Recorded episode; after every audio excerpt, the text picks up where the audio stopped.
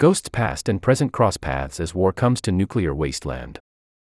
Mark Santora, Emil Duck. Not everyone evacuated when the Chernobyl nuclear plant melted down in nineteen eighty-six.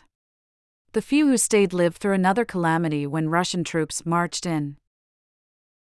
The world's worst nuclear disaster, unfolding only a few miles away, did not force Helena Voloshina, seventy-four, to abandon her home in Chernobyl in nineteen eighty-six. So when marauding Russian soldiers showed up at her door a little over a year ago, she was not about to let them scare her away, either.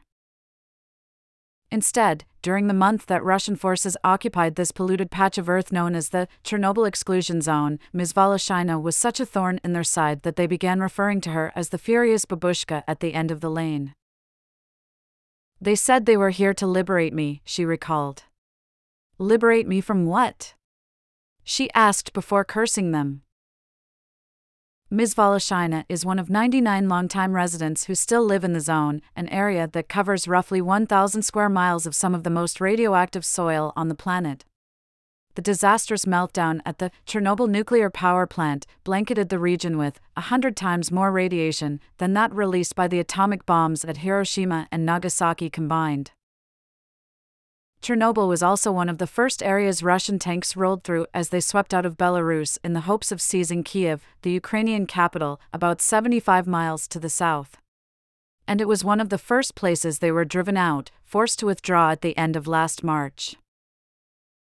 Visiting the zone a year later, past calamity and current tragedy intersect in strange and fascinating ways. The meltdown in Ukraine, then part of the Soviet Union, has tainted the land for hundreds of years to come and laid bare the dangers of a political culture built on lies. It contributed to the demise of the communist system and the collapse of the Soviet Union. Russia's invasion was justified with other Kremlin lies, that Ukrainian statehood was a myth, and that Kiev was ruled by Nazis. The state of the war. Ukrainian air defense. Newly leaked Pentagon documents suggest that Ukraine's air defense network could fracture without a huge influx of munitions. That outcome could change the course of the war. Brazil's tricky position. Ukraine wants to buy weapons from Latin America's largest country. But Brazil, which relies on Russia's fertilizer and fuel, has repeatedly declined. Tightening draft rules. Russian lawmakers are moving to make it much harder for people to dodge the draft, even as the Kremlin insists that it is not planning a new military conscription. Lethal surprises. As Moscow's troops set booby traps in forests, houses, and backyards, finding them has become a dangerous art for Ukrainian soldiers. Before the war, the ghostly city of Pripyat, once home to tens of thousands of atomic workers before it was abandoned, had become a dark tourist attraction for those drawn to post-apocalyptic desolation. The Soviet-era apartment blocks crumbled as wolves prowled the hallways. A Ferris wheel in an amusement park that was scheduled to open on May first, nineteen eighty-six, gathered more rust with each passing year.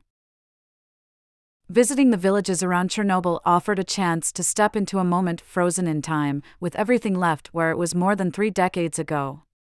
Children's toys sit in yards thick with brush. Tattered clothes are strewn in bedrooms where residents left them as they fled. A dusty cradle glimpsed through a broken window pane offers a reminder that in a now-dead place, there was once new life. Now, with cities across Ukraine obliterated, the ruins of Chernobyl feel less otherworldly than grimly familiar.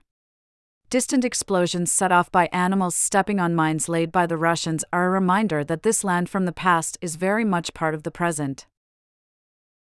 The confinement building and the hulking sarcophagus built to entomb the remains of reactor number four, where two enormous explosions blew the two thousand ton lid off the burning core, have long served as an object lesson in what can happen when politics are allowed to interfere with the scientific endeavor of producing energy by splitting the atom. Now it is taking place again. Russian forces in southern Ukraine occupy Europe's largest nuclear power plant, and that facility in Zaporizhzhia has come under repeated shelling, raising fears of a disaster there. And in Chernobyl itself, Russian soldiers displayed reckless behavior early on in the war.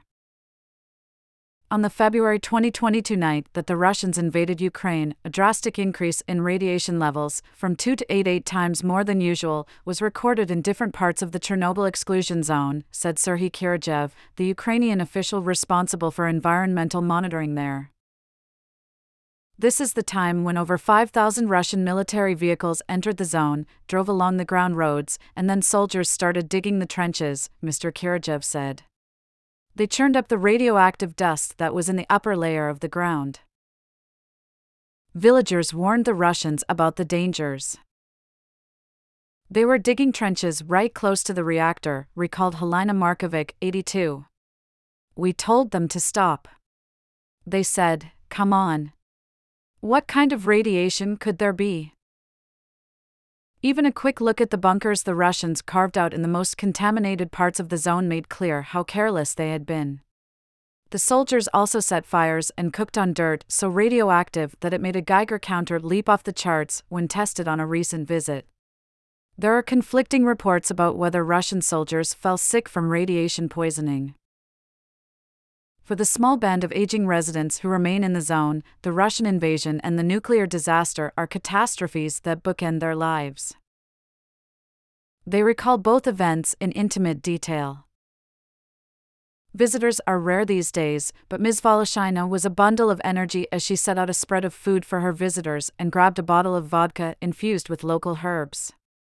Three shots, she said, was customary for visitors. Before the meltdown, Miz Voloshina said, Chernobyl was a company town known for its great natural beauty. She was thirty-six and the director of the local kindergarten when the night sky lit up before dawn on April twenty-sixth, nineteen eighty-six. In the days after the meltdown, she joined other residents in shoveling sand into sacks that were flown by helicopters and dumped in the reactor. Two plant workers died within hours of the meltdown, and in the months that followed, twenty-eight more people died from radiation poisoning. Though estimates of the total fatalities to date vary widely, thousands have died from cancers and other radiation-associated illnesses. The evacuation orders came in May, and ultimately around two hundred thousand people were relocated, according to the International Atomic Energy Agency, but Miz Voloshina was not among them. She hid inside her house after the police ordered residents to leave, even as the authorities sealed her home from the outside. The next day, she watched as police officers shot all the dogs. Then the power and water were cut off. But Miz Voloshina was determined to stay in the home built by her grandfather more than half a century earlier, nestled on the banks of the Pripyat River. Unlike when the meltdown happened, the danger from the Russians who stormed in last winter was immediately clear. That night, one resident, Evgen Markovic, eighty-six, put his thoughts down in his diary. Sorrow came, he wrote. They are shooting. Putin is like Hitler. Russian troops captured the Chernobyl nuclear station. Miz Voloshina was determined to stay. It was crazy, she said. They were going for days, a flood of tanks, helicopters, and all kinds of shooting all the time. One morning, she said, she heard the Russians shouting at a neighbor and ransacking the house. She stormed out to confront them. There were fifteen of them with machine guns, she said. I did not let them into my house. I started shouting at them.